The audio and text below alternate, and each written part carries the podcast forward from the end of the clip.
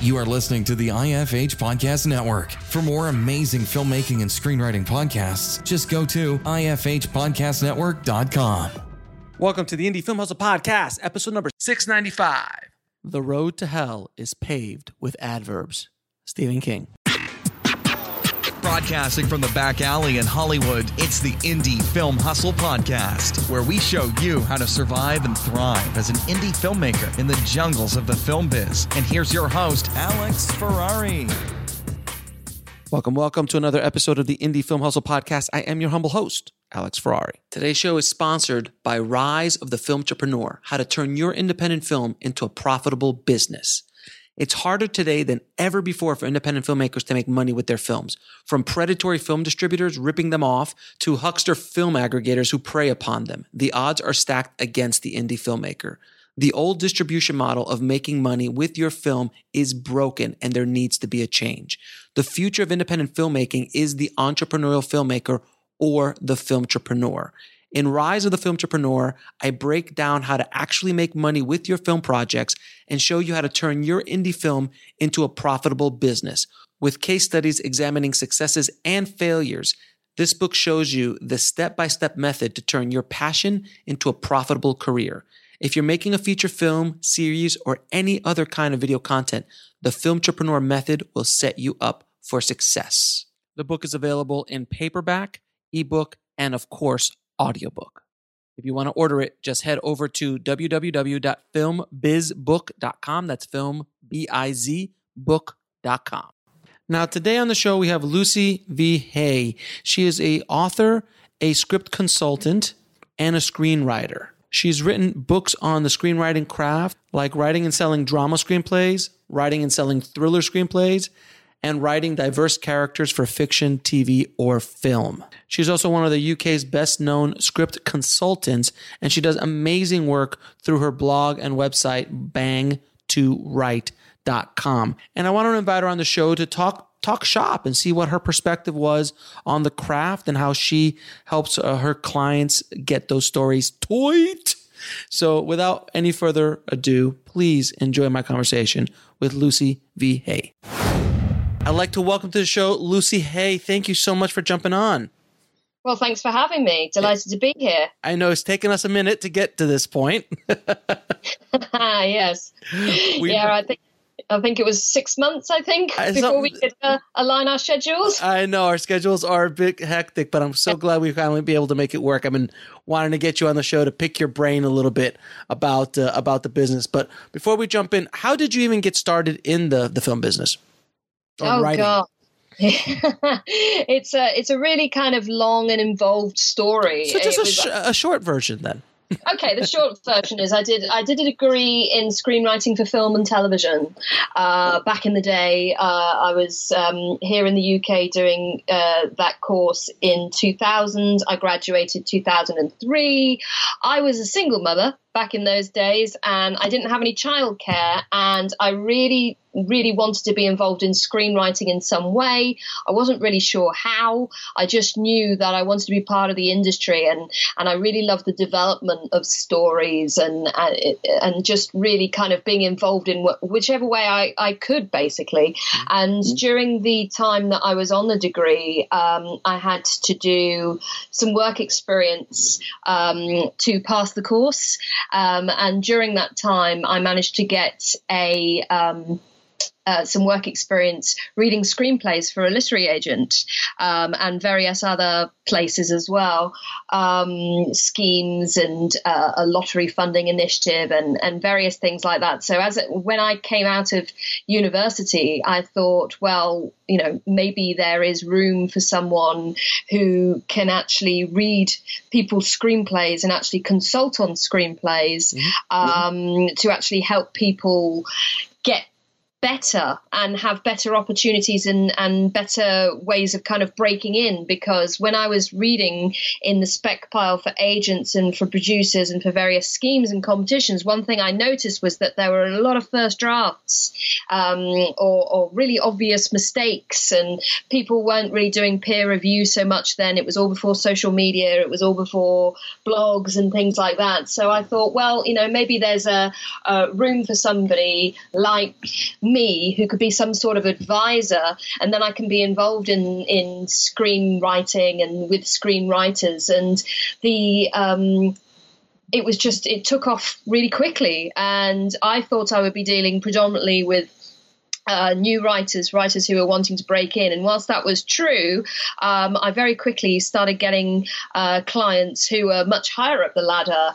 Um, and I was reading for people who um, were working in television, who's working in movies. And, and, before I knew it, I was even even had some clients who were, you know, pretty famous. I was like, wow. Um, so I figured I must be doing something all right. And I think one of the the key elements for that for for kind of making the splash that I did was probably the blog. Um, I was one of the first people to kind of get into screenwriting um, as a blogger, um, although there were lots of screenwriting blogs from screenwriters' point of view, there weren't so many about the actual craft of screenwriting in those days, especially in the UK. Mm-hmm. There was things mm-hmm. like John August's blog, and um, mm-hmm. around the same time, Go Into the Story started, um, and uh, various other websites, a Wordplayer, ones like that. But they were all very, very American, and I saw that there was this this kind of um, gap in the market, if you like, for for a UK UK screenwriting advice, specifically as like a teaching blog. Um, so yeah, I dived in with both feet and um, and so like 10, 15 years later, here we go. awesome. Now, what are some of the biggest mistakes you see uh, in first time filmmaker or first time screenwriters? Oh God, um, I think probably the first thing would be that they don't. They have an idea, or they see a trailer in their head, or they see some like imagery in their head, or maybe just a character or something like that, and they don't really know what the story is. They don't know what it's about. They don't know how plotting works. They're thinking probably really deeply thematically, but they're not necessarily thinking about the actual blow by blows of the plot. Um, um, and so they get themselves all tied up in knots as to to what the story is really about versus what's literally happening, and so they end up writing these crazy, crazy drafts where you, you know you can read a whole like a hundred page, uh, 120 page screenplay, and you still have no clue what it what's happened. you know, it's, right. it's, just like an explosion. It's like a stream of consciousness all over.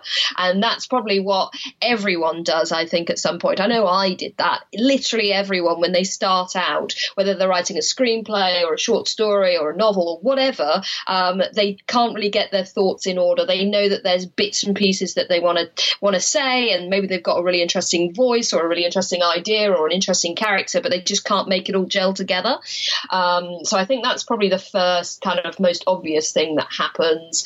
Uh, another thing that happens is um, people's concepts and log lines just are really half baked. You know, they either don't make sense or they're really derivative or they're just boring and you kind of go what what the hell is that i don't know what that is um, and that usually happens after they've comes the realization that oh actually I can't just write the stream of consciousness. I've got to try and kind of organize it. But then they might over organize it or or organize it in such a way that it's still not recognizable or has come out of the left field or is too samey to what's gone before um, other things that are really obvious is um, dialogue. There's far too much dialogue in the average spec screenplay. Um, even if it's good, they probably still don't need um, a third or even half of uh, as much as what they've got. Mm-hmm. Um, so they forget that it's a visual medium. You know, they fall in a lot of writers fall in love with dialogue, and some of them are really good at dialogue, but they they forget the visuals. Um, alternative maybe they go too far the other way, and and it's really nice and visual, but again, it's not coherent. You just you don't know what's really happening, and so you actually need more dialogue, but that doesn't happen very often. It's nearly always too much dialogue, I find, which I think is really interesting. Um, other other things, structure is a big issue. Um, people just don't know how structure works because they haven't done enough uh, research into what structure means to them. Um, lots of people say, "Oh, well, you only need a beginning, a middle, and an end, and not necessarily in that order," which is what Bang2Write believes as well. Mm-hmm. But you also do need to know how other people people have structured things before you. We'll be right back after a word from our sponsor. And now back to the show. Um, and that doesn't mean you have to use pictograms and worksheets and all that kind of stuff. But it does mean that if your movie is like Blade Runner or is like Alien or is like whatever, you do need uh, to know how those stories were structured and why they were so interesting to you and why you want to do something in that kind of vein. Because if you don't know how they crafted their stuff, then how are you going to know how to craft your own stuff? So it doesn't really matter how you structure. Uh, you know, it doesn't matter if you use Save the Cat. It doesn't matter if you use three three acts or the mini movie method or the twenty two steps. Use whatever you like. No one cares, but it needs some sort of structure. Um, and very often things go wrong in structure. Like um, a very classic one would be starting too early, so you end up with a really lumpy kind of first uh, act in particular.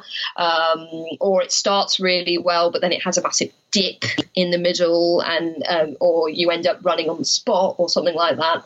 Or resolutions, you know, the endings can be too rushed, and it's like, oh, it's all over. What the hell just happened?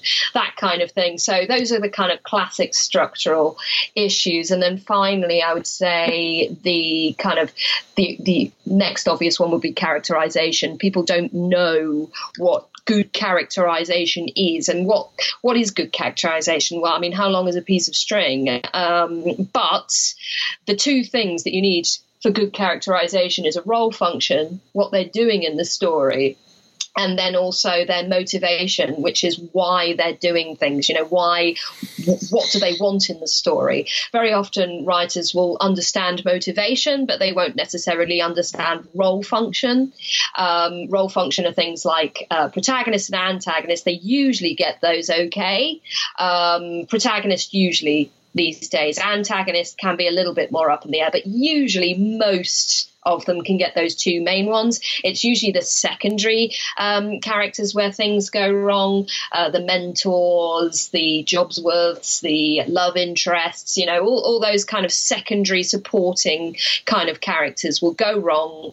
They'll be boring, or they'll or they will have overthought them some somehow. I mean, very often people get really angry about love interests always being female, for instance, um, but rather than actually changing the love interest to to a, a, male and making it a gay love story, for example, which mm. might make it a bit more fresh, um, they will turn it into like I read a lot of rom coms that have no romance in. it's like. Why? Why is there no romance in this rom com? Which sounds insane, and that's because it is. Because we need romance in a rom com, and if you don't like the fact that certain characters are love interests, for instance, uh, for instance, then don't write rom com. You know, write something else.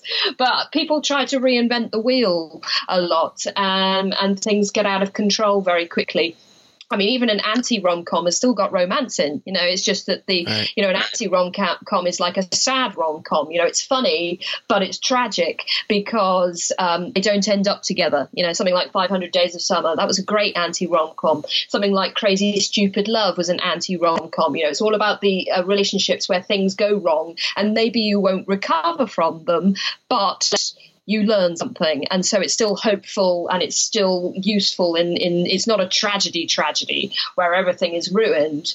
Um, so but they don't know the difference between a, a rom-com with no romance and an anti-rom-com. And it and i think what i'm really talking to you about now mm-hmm. is the fact that writers don't do enough research. They don't do enough research into the craft and they don't do enough research into their art. You know if you want to write a rom-com you should be watching as many rom-coms as possible. If you want to write a horror you should be reading um, uh, reading and watching as much horror as you can. You should be reading novels in that genre. You should be immersing yourself in your craft and uh, also in the in the styles that you want to do. It's it's it sounds obvious, and that's because it is. But unfortunately, a lot of writers right. don't really get that. They say, I haven't got enough time, I haven't got enough time, I haven't got enough time to write.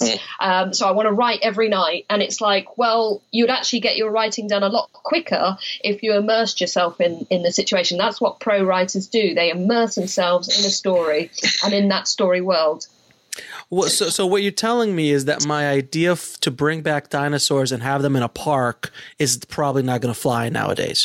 well, I mean, you could give it a try, but I think someone might have got there before you. I mean, certainly. I mean, I, everybody everybody loves dinosaurs. Uh, you know, literally jo- everyone. I'm joking. I'm joking. I'm joking. I know, I know. But if, you, if you actually could find some sort of twist on that dinosaur Sure. Story, then by all means, you know, I mean, we're we're talking there about genre busting. You know, if you can bring us something that we've seen before that's pre-sold, like dinosaurs, like vampires, like werewolves, like whatever, Zombies, um, sure. zombies. Yeah, if you can actually bring us something that we've never seen before and make somebody like me, a script reader or a script editor, go, God, why haven't I seen this before?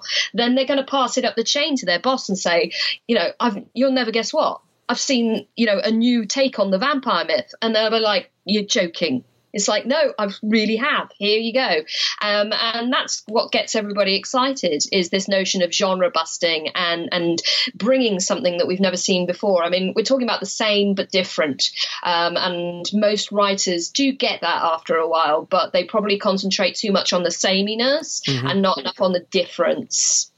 Now, what do since you've read so many scripts, what do script writers look for in a screenplay specifically? Like these the little the little giveaways. I'm like, oh, this is this is I'm gonna I'm gonna I'm gonna pass this and and take it up uh, take it up the ladder.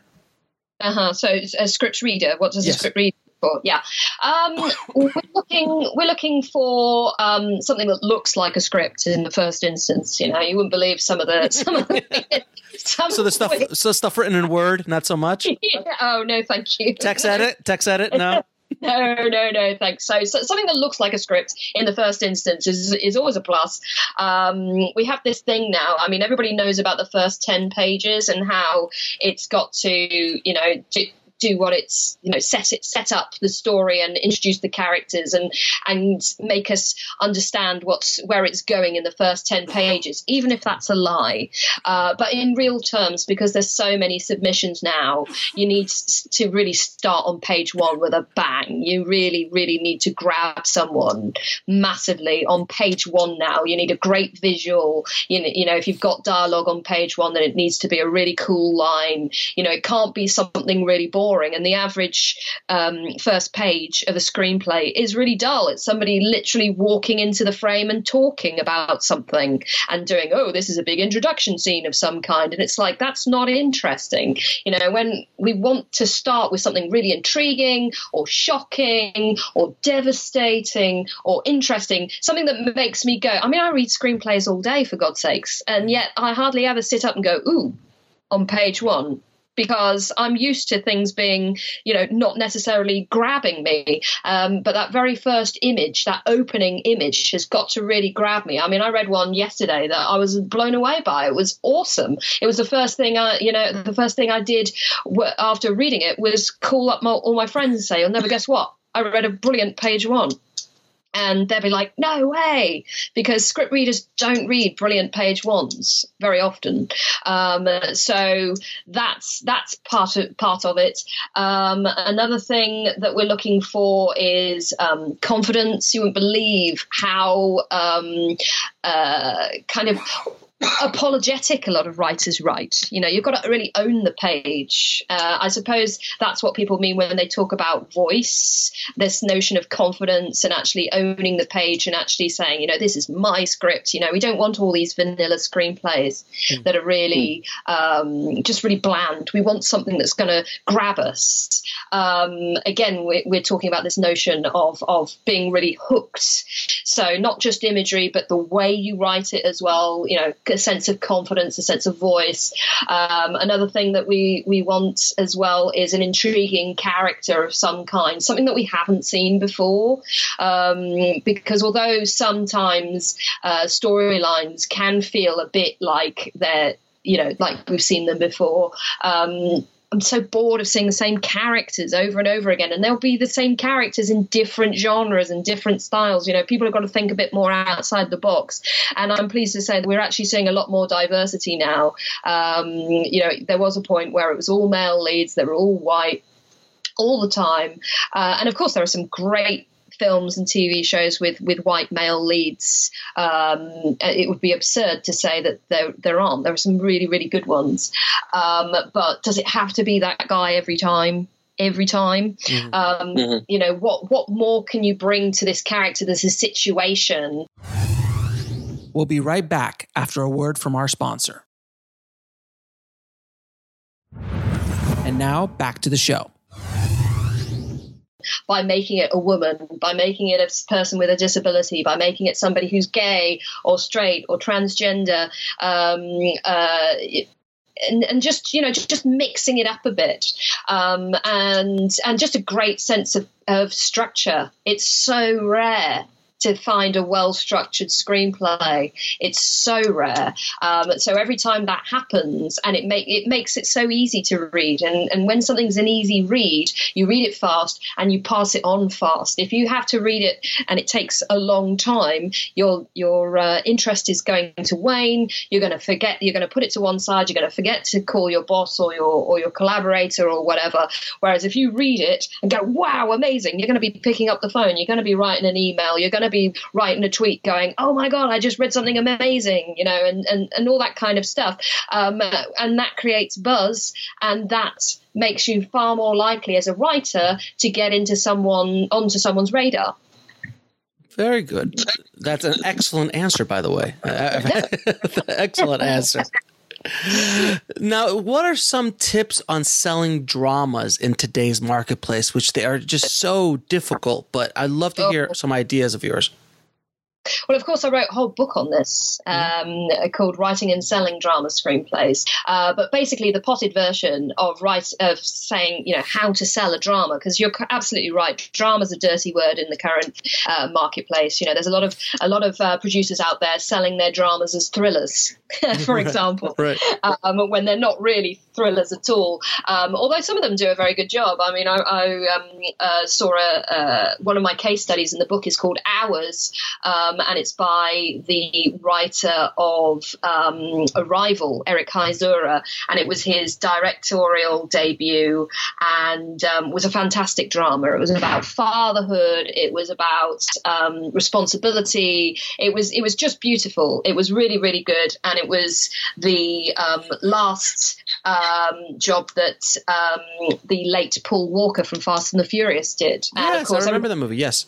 Yeah, yeah, it was a great, it was a great film. I loved it. Um, but they did sell it as a thriller. The distributor, they had him on the on the front cover, looking all rugged and mm-hmm. stressed. Mm-hmm was going, you know, like it was, and they had him on the back, and he had, and he's carrying a gun and all that kind of stuff. It does look like a thriller. So some some distributors and some um, uh, producers as well will sell dramas as thrillers, um, especially if it's got a very compelling kind of survival element in it, like Hours did, because it was set in the New Orleans um, hurricane. Sure. Yeah. So if you've got some sort of hook, like a survival situation, then maybe you could do that as a thriller. But that is a bit of a cheat, really. Um, but it can work.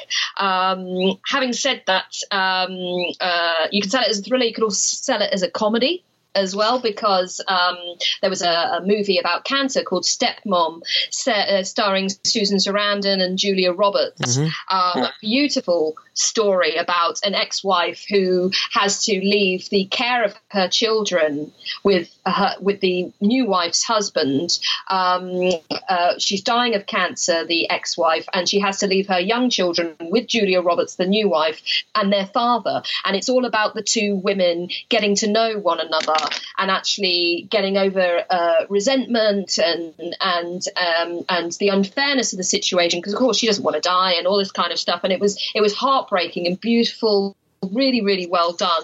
Uh, but they sold it as a comedy. And although there were bits that were funny, because it was very much from the tragic element of, you know, if you didn't laugh, you cry, mm. uh, it wasn't a comedy, it was a drama. Uh, but the distributor sold it as a comedy. I remember the trailer and, and, and I do too. I, yeah, and I don't think they even mentioned cancer in the trailer. No, um, they do. Of course yeah, not. Who's going to watch that movie? exactly.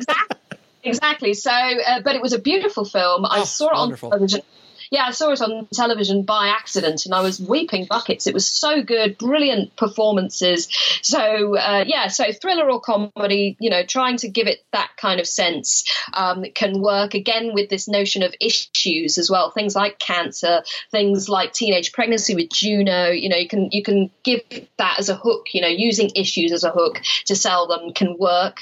Um, that said, um, when it comes to drama generally, um, you're not going to sell a drama in the classic sense like you would sell a genre piece not in not in the in the current uh, marketplace um, so basically what happens is you're not selling stuff in terms of in terms of um, actually, you know, getting a check and going in and, you know, saying jaws in space and getting them to do a blank check to you and all that kind of stuff, like, you know, like everybody wants. But basically, what you're doing is you're writing the best drama that you can think of. The best devastating one both best whimsical one best um, survivalist one whatever that is. And you're recruiting and it's it's kind of like a recruitment drive. You're kind of getting people on board with you. You kind of essentially call yourself the writer producer if you like or uh, and you're recruiting everybody onto your journey and making them uh, kind of get on board with you and, and help you make this film. I mean um, i was reading about uh, oh, I've forgotten his name. Um, the guy who um, did, who was the producer of Dallas Buyers Club. And, yes, I forgot his name, um, but yes, I know who you're talking about. Yes, yes, and it's it's just completely gone out of my head, which is which is really annoying. Um, and that's a straight drama. That is a straight drama. Exactly, exactly. But of course, it's about issues, mm-hmm. and it's it's a it was a very kind of uh, prescient uh, prescient kind of uh, issue because of course it it introduced to the mainstream the notion of um, transgender characters, uh, and um, uh, it was it was something that was um, quite dark um, and also had some some moments of of uh, light and shade, um, and um, made a massive cultural impact in the same way that probably something like Philadelphia did mm-hmm. with Tom mm-hmm. Hanks about twenty years before, and interestingly, around the same time that Philadelphia was made and was getting all its Oscars with Denzel Washington and Tom Hanks, um, Dallas Buyers Club was doing the rounds. It was literally in development for about 22, 23 years. Um, originally, apparently, Woody Harrelson was going to play Matthew McConaughey's part, which you can see, can't you? Mm-hmm. Um, and it just it just stayed in development hell for a long, long, long, long, long time because nobody wanted to make that film.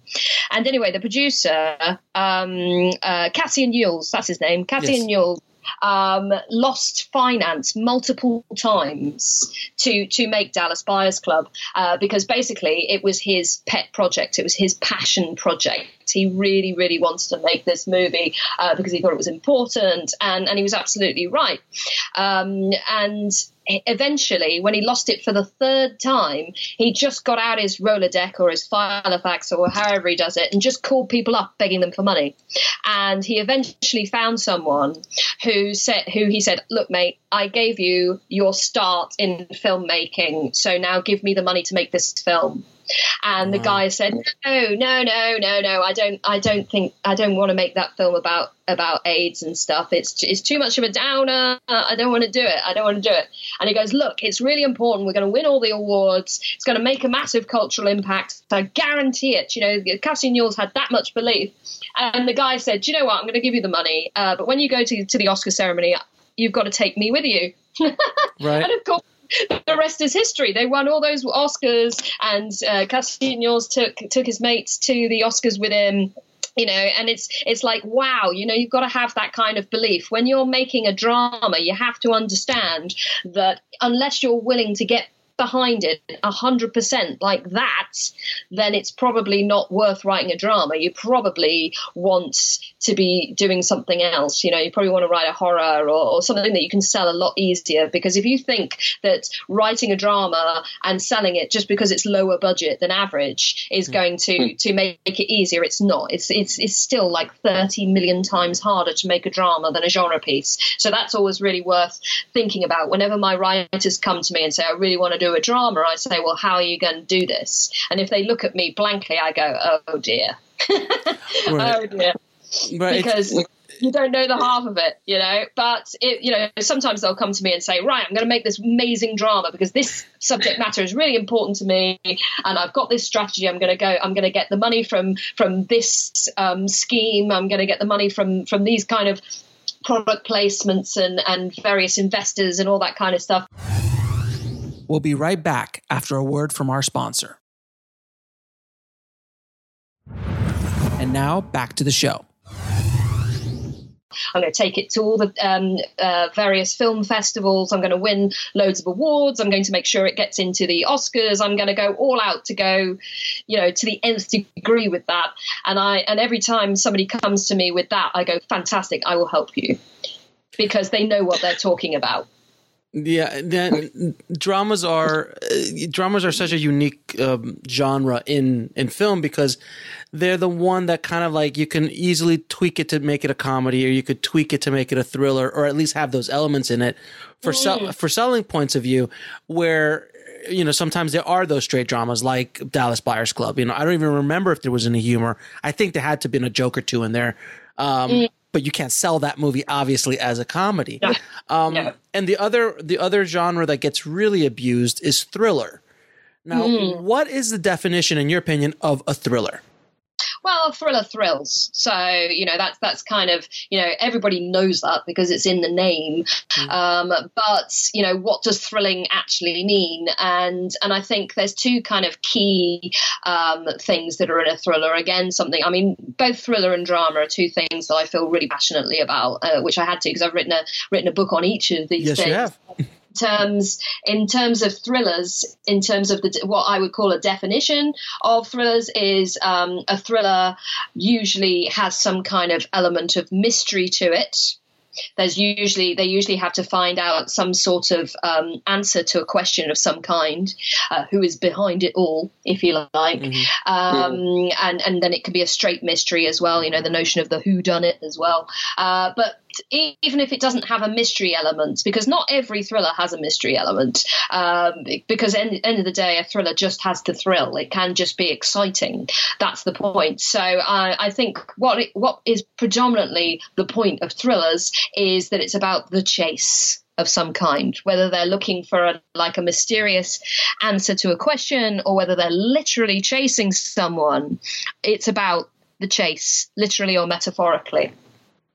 Now, is there is there because I know horror films a lot of times can either be tweaked to be thrillers as well because arguably, you know, I just watched it the other day and mm-hmm. it is it thrilled. It definitely thrilled, you know, but it also scared. So, mm-hmm. how do you play around with that definition, or, or are we really just getting into the weeds?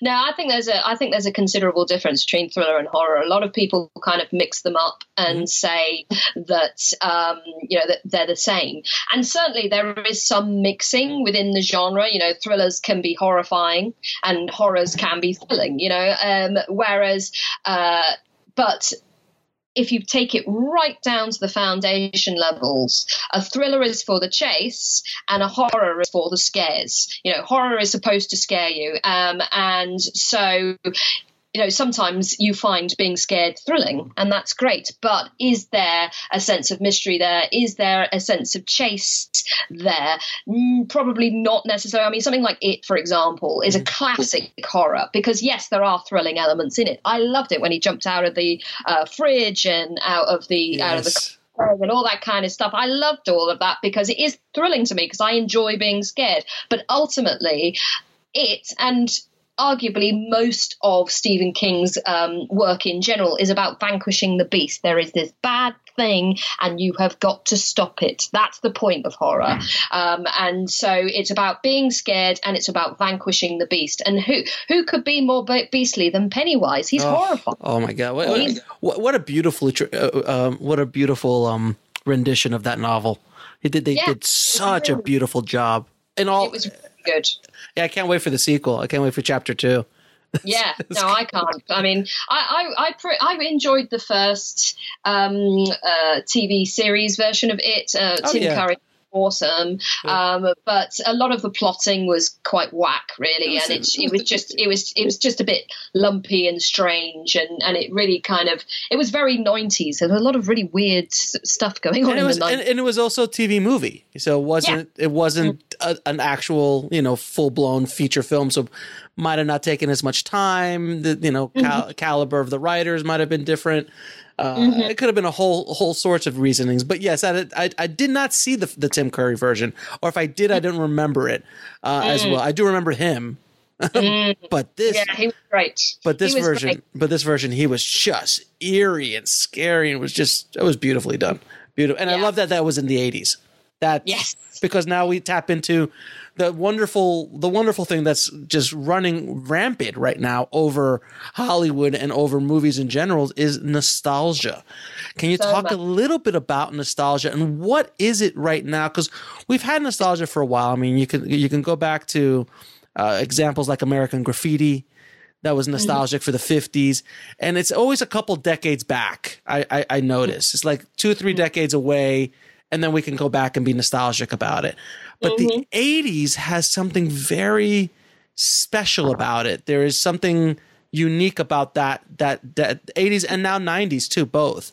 Um, which I don't, I don't think it's unique. I think it's just the fact that we're old now. You know, I mean, people people are, who are 35 plus are looking back on times of the 80s and the 90s with such fondness because everything seemed simpler then. Uh, you know, there was no social media, there was no people in your face. With you know, you could go away for the weekend, nobody could hassle you. You know, now you've got bloody mobiles all the time. we weren't you know, at feels- war. We weren't at war. Yeah. The economy was good for the most part.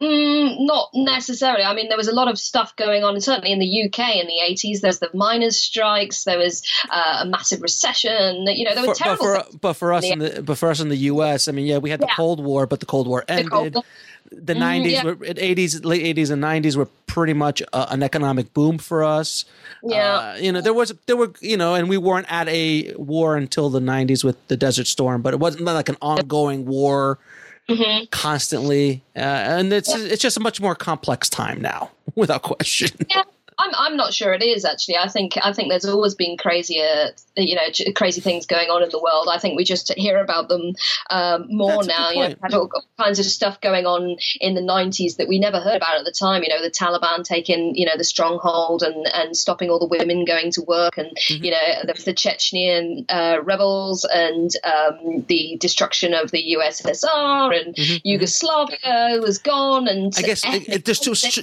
I think we were ignorant back then, and, and it's just we didn't get the information as much. It's just now we're overloaded with it. Yeah, I think so. I mean, you know, the, the genocides that were happening in places like Rwanda, for example, are just every bit as bad as those things that ISIS are doing, and yet apparently this is this is these are the worst times that we've ever lived in. And actually, I think we've always lived in terrible times, and I think we've always lived in wonderful times. I think it depends where you are, um, and and I think we're looking back with nostalgia for the 80s and 90s because we're looking through rose-tinted spectacles. Now, I loved my, you know, being a child, I loved being a teenager, and all those kind of things, but I, I'm not I'm not denying the fact that I had problems and the world had problems at the time. And I think I think that's something that a lot of people forget. Um, and the Victorians believed that nostalgia was actually a disease. You would actually become sick. You would actually become sick for the past. Um, and I think that's what a lot of us do now. And of course, it's easier than ever to be sick for the past because, of course, you can look on um, the internet and see all these great things that you used to have or used to believe you had, and um, and now you think that now the present is is rubbish. And I think that's a real shame in lots of ways because you know you've you've only got now. There is no only now. There is only uh, now. You don't have tomorrow. You don't have the past. It's all you have is now. you know no, none of us know how much time we have um, and unfortunately a lot of us waste it by worrying about things that have already gone uh, worrying about things that might not happen and saying that everything about now is terrible.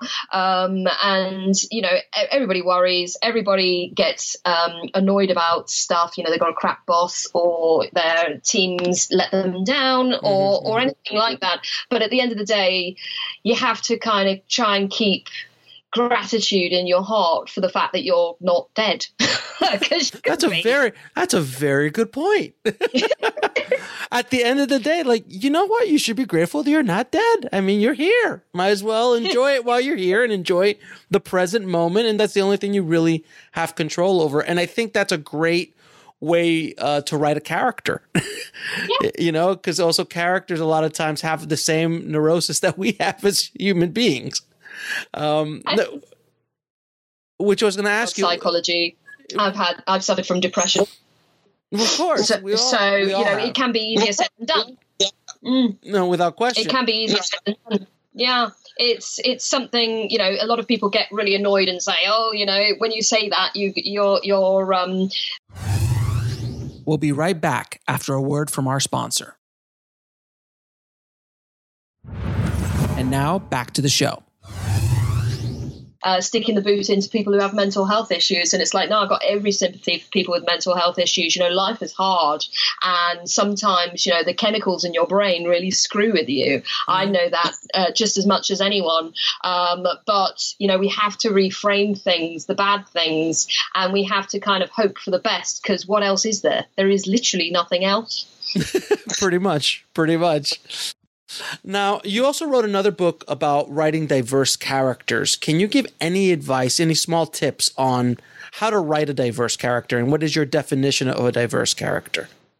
Well, I mean, a diverse character, you know, the, the notion of the word diversity, it just means variety.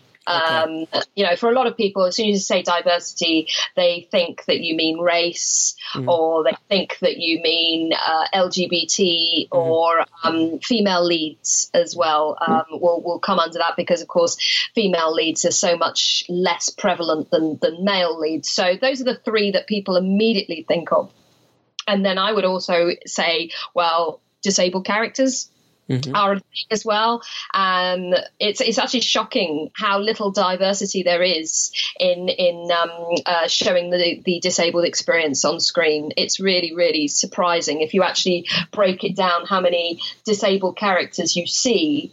Um, you know, nearly always wheelchair users, nearly always male, nearly always white. They nearly always want to kill themselves. It, it's it's right. it's, like, it's pretty sad. It's actually pretty sad. It is really sad. I it mean, is, the, the my left foots of the world are rare.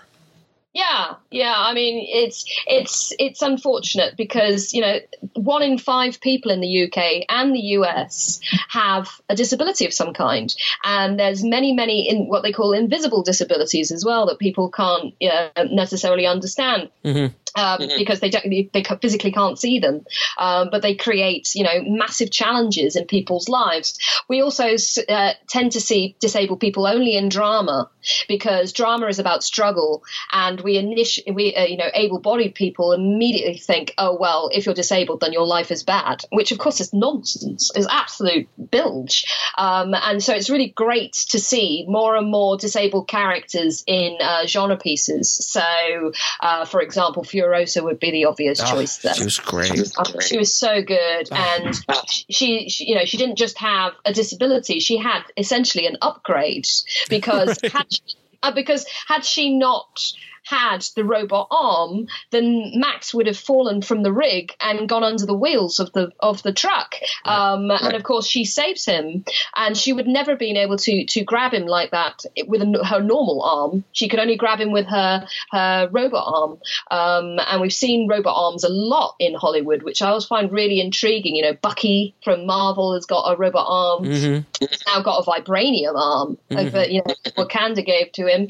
Um, there's uh, uh, Detective Spooner, played by Will Smith in the I Robot in 2005. He mm-hmm. had a mm-hmm. robot arm as well. And we've seen other robot arms in, in general. And of course, the Mad Max universe has always placed disability at its heart, mm-hmm. uh, right from the very first movie across the franchise. And so I would like to see more characters you know in disabled story worlds uh, where people you know have issues um, to do with their disability but maybe but not necessarily the whole their whole story. I would love to see that. I would love to see more working class characters especially from uk writers. You know we have a lot we have a bit of a hang up on lords and ladies and all that kind of stuff over here. Um, really? like, is there is there i heard there's a wedding going on. Yeah, what's that? I have no idea. No, seriously, I was on a train on last week, and um, one of the thing came over the tannoy saying, "Oh, that, that there's going to be major disruption on the line next week, next weekend." And I thought, "What the hell's happening next weekend?" Uh, and I had to Google to find out it was the royal wedding. I was like, "That's how disinterested the average British person is in the in the in the royal wedding." Oh no, but we're uh, upset. They're obsessed about it here. I mean, obsessed. It's yeah. Insane. My sister lives in Australia, and they're obsessed with it over there as well and and you know all my Australian friends and American friends keep saying, "Oh, you're ready for the for the royal wedding." It's like, how can I be ready for the royal wedding? I'm not going. Everybody, you know, people assume that everybody in Britain is going to this wedding. It's so funny. but, I guess uh, I, I, guess it's the because we don't have you know kings and queens here, uh, so I mm-hmm. guess I guess that's the thing. I guess it's like I don't know. I don't know why why Americans are so uh, enthralled with it for so much. I'm not. I just every time I turn the television on, I see these guys. I'm like, I know way too much. I wait. I know way too much about the wedding already, and I'm not even following it. yeah, I've managed. I've managed to mute and unfollow pretty much everyone who likes the wedding now. So I've I've managed to be in blissful ignorance. So that's great. now, so again, one one last question I want to ask you: How do you construct a proper pitch? Because I know that's such a difficult thing for for writers and for filmmakers in general to pitch their ideas. In your in your opinion, how do you construct a proper pitch? Well, I, I, would say the first thing you need is to think about your logline and, and how you actually communicate your story in the logline. I often talk on Bang2Write about what I call the three C's of a good logline. So we're talking about clarity, which is obvious, it's got to be clear, mm-hmm. but you wouldn't believe how many loglines just aren't clear. And so you don't really know what's happening. Um, and so a really good thing to do is, is to check for clarity always and, and post them in in uh, places like well the Bang2Write um, Facebook group will have um, a uh, uh, you know you can write it on the wall and all the Bang2Writers will chime in and, and give their feedback on the um, on the log lines. And that really works especially on clarity issues because then you've got like very often 10 or even 15 people will chime in with their feedback. And if they're not getting it then you know that you've got a problem. There's another great website called logline. It uh, so it's logline.it. Mm-hmm. Um, and you can actually put your log lines up there and ask for feedback. Another one that you can do is um, Reddit has a great um, group called um, just called Screenwriting. Mm-hmm. Um, and you can put your log line up there. You do have to be fairly um, uh, strong stomachs to. Oh yes. Anytime so, you go onto Reddit, you have to have a strong stomach. yeah, you do. So if if you get upset easily, don't go on Reddit. Is my is oh, my God, um, they're brutal. My advice. Aren't, they yeah, just fact, brutal? Like they're the worst. Oh, most brutal. Oh God, absolutely brutal. I mean, there was this guy on Reddit the other week. I mean, he was going on and on and on at me. I had to mute him in the end. He was going on about how I didn't hadn't done anything in my career and how I was really sad and blah blah blah. It's like, whoa, what? How did you? Why are you unleashing so much vitriol on me? I mean, for God's sake! But you know, whatever. Um, it's exactly. his problem. Exactly. Yeah, exactly. Problem. He's in a very sad place, no doubt. But um, yeah, so Reddit can be brutal, uh, but um, in the Bang2Writers Facebook group, we're always very, you know, the whole point of it is moral support sure. uh, and and peer review. So you know, by all means, put your log lines there. So clarity would be the first C of the three C's. Uh, character is another one. Um, so you know who who is in this? What what you know what's what is their motivation? What is what is the point of them being in in this thing? Um, and very often we have the same kind of characters, even in log lines. Uh, one thing I've noticed over the years is what I call the negative adjective female and there's always you know the guilt-stricken uh, young woman or the um, bereaved mother or the whatever. You know something really negative and then she has to overcome something you know even in a genre piece and it's like oh my god why can't we just have a kick-ass female spy for once? Why do they all have to be guilt ridden why do they all have to be traumatized? It's like oh my god. You know so so again that can flag up some really interesting things. Um, and then the last one would be conflicts. You know what is the situation that this character finds themselves in? So we're talking uh, clarity character conflict.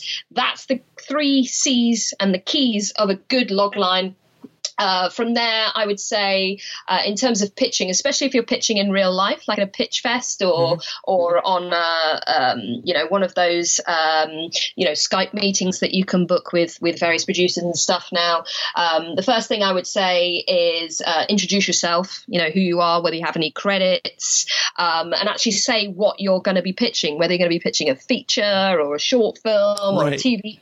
Just don't just just don't just jump into it.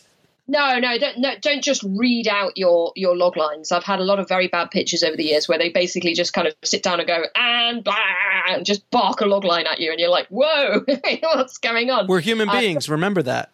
exactly, you know, and and it's really really good if you can make some sort of connection. All the best pitches I've ever heard, someone sat down and said something like. Um, we'll be right back after a word from our sponsor. And now back to the show oh hi, I, you know I've read your blog, I really liked your article about blah. Um, you know I, I know you like uh, female leads, I know you like thrillers, so I'm going to be pitching a, a, fe- um, a, thriller feature for you today. And I'm immediately thinking, oh, this person's done their homework, they know what they're talking about, they know me, they know of me, um, and and it just gives you a good kind of connection at the beginning of the pitch. You don't have to say you like things if you don't, um, but if you have happened to have watched something that someone's made or read their articles or or something, you know, and you have some sort of like prior knowledge or you've met them before, maybe. You know, I've had had a good pitch only the other week when a, a lady came in and said, "Oh, hi, we met at um, Women in Film and TV, which is a union uh, for women who work in film and television here in the UK." And said, "Oh, we met there um, before." Um, and and we had a little chat quickly about that first, and then she told me a logline, and and you know we had that kind of sense of connection and rapport, and of course, I remembered her afterwards, um, and that's always helps. Um, so yeah, introduce yourself, say what you're pitching, say your log line, try and deliver it conversationally if you can. Don't just read it out, and then be available for questions about it. Um, and before you go to the pitch, try and think of the questions that they might ask. I mean, that doesn't mean that you're necessarily going to cover all of them, um, but to actually have an idea of what they might say will give you confidence, and confidence is what always powers a good pitch. Very cool. Now, can you tell me a little bit about Bang2Write and the good work you're doing over there? Uh, Bang2Write is a well, it started off as a screenwriting blog only, and then over the years it started to kind of change, and I started to talk um, about characterization generally. Um, I started moving more into script editing as well as script reading, so um, I started to uh, I got commissioned to write those two books on writing which in turn got me more jobs on working on dramas and thrillers in particular. So I started to kind of really talk about genre, really talk about drama uh, especially because I found myself talking about thriller and horror a lot. So I talk um, a lot on the blog about drama a lot about thriller, a lot about horror. Started talking more and more about um, diverse characters as well, uh, which that led into the into the third book. Um, but also, one thing that I noticed uh, over the years was that people, you know, writers really wanted to connect with me, and so I created the Facebook group, which is really lively and really connected and mm-hmm. really engaged now.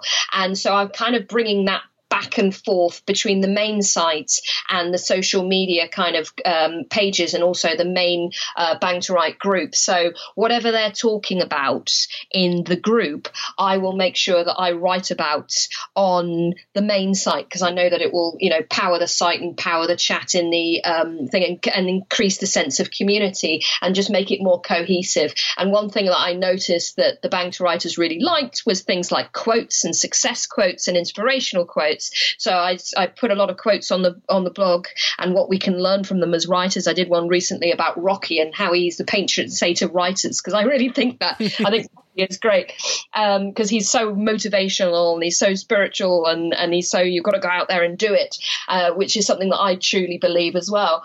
Um, and also in terms of um, other things they like they like uh, productivity articles. So you know how to get writing done. You know there's a lot of uh, writers out there who have you know very diminished windows in which to write. I know i do. I mean i'm a professional writer as well. I write novels and um, blog copy and and you know i'm just writing stuff all the time constantly. Um, uh, but I still have less time than I want to write my own speculative work as well. You know, I've got I've just been planning a, a project recently that you know I haven't even shown to my agent yet. It's just a story that I have. I feel a burning desire to to tell, um, but I know that I've got a million other things to do um, first. So I'm going to have to do it on you know keep it on the back burner and keep writing you know a thousand words here, a thousand words there, just like the Bang2Writers who may still have day jobs in completely unrelated things. Mm-hmm. Um, So I write a lot about productivity. I write a lot about self belief and motivation as well,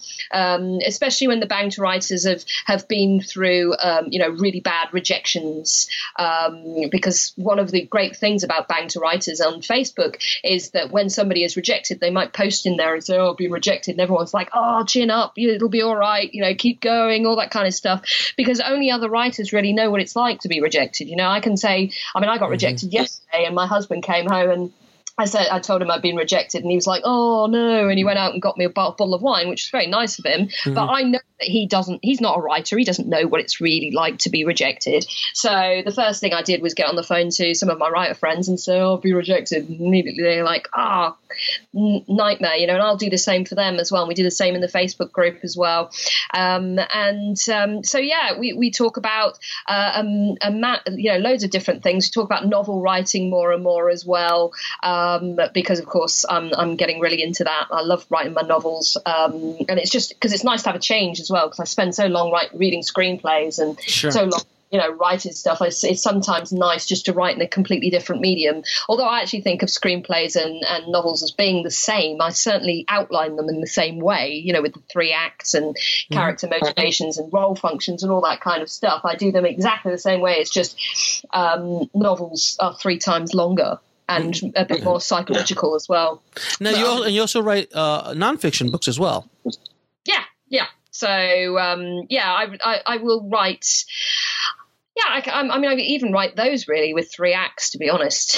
and and what are the, those three books that you that I know off the top of my head is the one the the writing drama That's right, writing and selling drama screenplays, writing and selling thriller screenplays, and then it's writing diverse characters for fiction, TV, and film. So that third one actually incorporates um, novels as well, because of course we're talking predominantly about characters, mm-hmm. and of course character whether you've got a character in a screenplay or a character in a novel, it, you know they're the same thing. They're just um, maybe um, uh, presented differently, but other than that, they they have the same kind of uh, genetic makeup very cool. Makeup. Now I'm going to ask you uh, some, some uh, a few questions I ask all of my guests. It's going to be kind okay. of like speed round. Uh, what advice would you give a screenwriter wanting to break into the business today? Um, I would say get a website and uh, do online networking as much as possible. Learn about what it is to do good online networking via social media and via your blog, and actually how to bring people to you. So, in other words, create a platform. I think that's really, really important. Looking back, I did that kind of instinctively, um, uh, and and it's really led me, held me in good stead. Very cool. Now, can you tell me what book had the biggest impact on your life or career? Oh, blimey! There's been so many. I mean, I read I read about hundred books a year, so it's it's difficult to say really. Uh, is it fiction or non-fiction? Doesn't bother either one, and it and oh. just something that comes to your head. I think for me, weirdly, the one that kind of really sticks out for me uh, when, and I probably. Um, uh, and I probably recommend the most to people would probably be Weaveworld by Clive Barker uh-huh. because uh-huh. it made such a massive impression on me as a like a 13 year old schoolgirl. I mean, it was it was filthy in so many ways, and uh, but also Clive Barker. Ima- yeah, exactly, highly imaginative and so visual. It was so massively visual. And I went on to read all his other ones like Imajica and and the Midnight Meat Train and all his comic books and all his freaky weird stuff, mm-hmm. Cabal and and all that kind of stuff. And it and it made a massive, massive impression on me. Even though I don't write fantasy, just the visuals of it, they never left me. And I can even when I think of those words, I can see them in my head. Um, so yeah, I wanted I wanted to be like him and um, and really, you know, and hopefully one day I'll, I will be as good as him. now, what is the lesson that took you the longest to learn, whether in the film business or in life? Um, don't take things personally. I think, um, especially when you're on Reddit. yeah, especially when you're on Reddit. Yeah, I mean, sometimes people kind of get uh, under my skin, um, but nine times out of ten now they just bounce off me. It just doesn't bother me, especially online. Um, and and certainly because I've started to notice when you have a massive online platform, you start to notice the the trolls and the and the negative people say exactly the same things exactly the same way, mm-hmm. and so mm-hmm. the more you're exposed to it, the more you become immune to it. It's kind of like a, a mad online kind of vaccination, if you like. So it's it's quite rare that that things really bother me online. Unfortunately, in real life, uh, when things happen, um, I they really still can get me down even now. Having said that, I recover a lot quicker than I used to. It used to be that you know something happened with my family or something happened in my marriage or something like that would take me. You know, I wasn't resilient. It took me ages to kind of recover from it emotionally. Um, but now, because I've been doing lots of work on myself about that. We'll be right back after a word from our sponsor. And now back to the show. Um, I think I think I, I'm much better than I used to be, definitely. So, yeah, don't take things too personally, especially not in the industry, because people say things when they just work on the basis that they don't mean it. And um, and if they do mean it, just tell them to go, you know, F themselves. okay. And uh, three of your favorite films of all time. Uh, first one has to be Alien. Left a huge, Yes. huge indelible mark. Um, I watched it when I was about eleven. That, that Um, would do it. That'll do it. yeah and and i was really shocked and and it just totally overwhelmed me and i just couldn't stop thinking about it.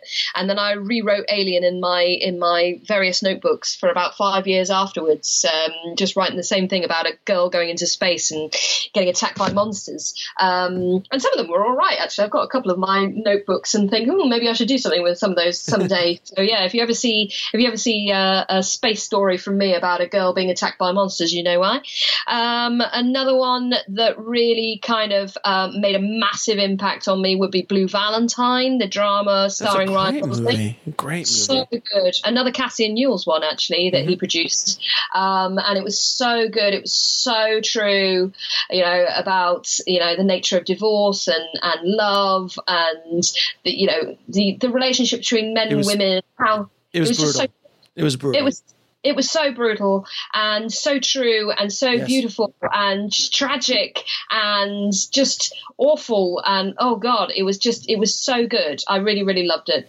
So yeah blue valentine would be another one and I think the other one would be Toy Story because I had I was about 14 when that movie came out and I remember you know I'd never really seen 3D 3D animation before that. I mean I know it was around but I don't remember ever seeing it. Uh, certainly never seen a movie with it. And I remember going to the cinema and and I remember being dragged to see it because I was like, oh, I don't want to go and see a kids movie. I'm a grown up. Uh, and and I was like, wow! I could not believe I could not believe my eyes. I mean, actually, when you look at the first t- Toy Story now, it looks quite dated in comparison. Yes. to Toy Story three, but at that time, that was the best they could do, and it was. It, I was amazed by it, and I was also also amazed by the fact that it was a family movie rather than just for kids. And I just loved all the, you know, like, hey, I'm Picasso, and his side, his face is on sideways, you know, the potato head and stuff like that.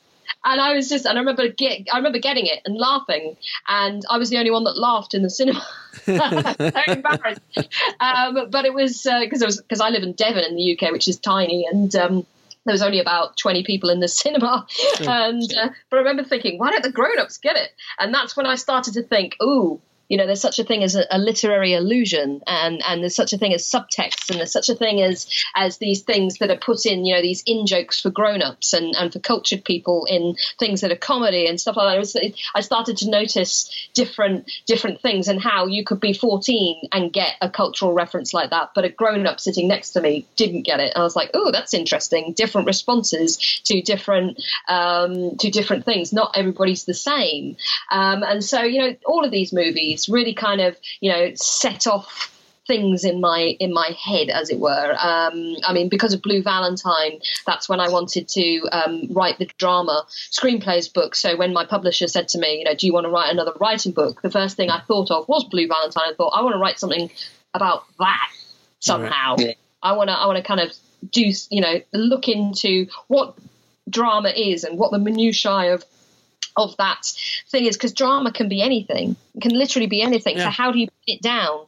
You know at least with thriller you know that thriller thrills and it's got to be thrilling in some way. Um, and it's got to be about chase it's got to be about mystery or, or in it so that chase is figurative or or Sure. literal. Um, but you know what is drama? What is it and what is it that makes me interested in it when something is so devastating as, um, say, Blue Valentine versus something like Little Miss Sunshine, which is not devastating at all, but it still has pathos in it. So what what is the difference? And so yeah, that that set that off. And, and made me think, yeah, what is what is this thing about emotional truth in drama? Now, where can uh, people find you and, and your work? Well, you can find me all over the uh, all over the internet. I'm like germs; I get everywhere. So uh, if you Google my name, Lucy V Hay H A Y, you'll find me. Uh, if you Google Lucy Hay, you'll find the Countess of Carlisle in Scotland. I, I can't win against her, unfortunately, because she's a historical figure from the 16th century. Sure. Um, if you Google Lucy V. Hay, you'll find me. If you Google Bang2Write, you'll find me. B A N G number two W R I T E. That's one word. Um, and I'm bang2write.com. I'm lucyvhayauthor.com as well. Um, and I'm basically on all of the platforms. I'm on Reddit. I'm on Facebook. I'm on um, uh, Twitter, Pinterest, Instagram. You know, Awesome. you, tripping. You're tripping over me. I'm I'm literally everywhere. Well, I'll make sure to put those links and also links to your books in the show notes. Uh, Lucy, it's been wonderful talking to you for this last hour. Thank you so much for dropping some nice knowledge bombs on uh, on the tribe. Thank you so much.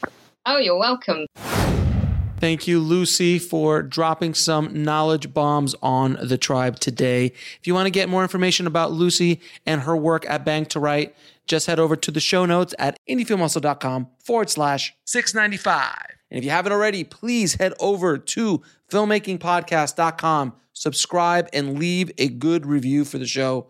It really helps us out a lot, guys. Thank you again so much for listening, guys. As always, keep that hustle going, keep that dream alive. Stay safe out there, and I'll talk to you soon. Thanks for listening to the Indie Film Hustle podcast at indiefilmhustle.com. That's I N D I E F I L M H U S T L E.com.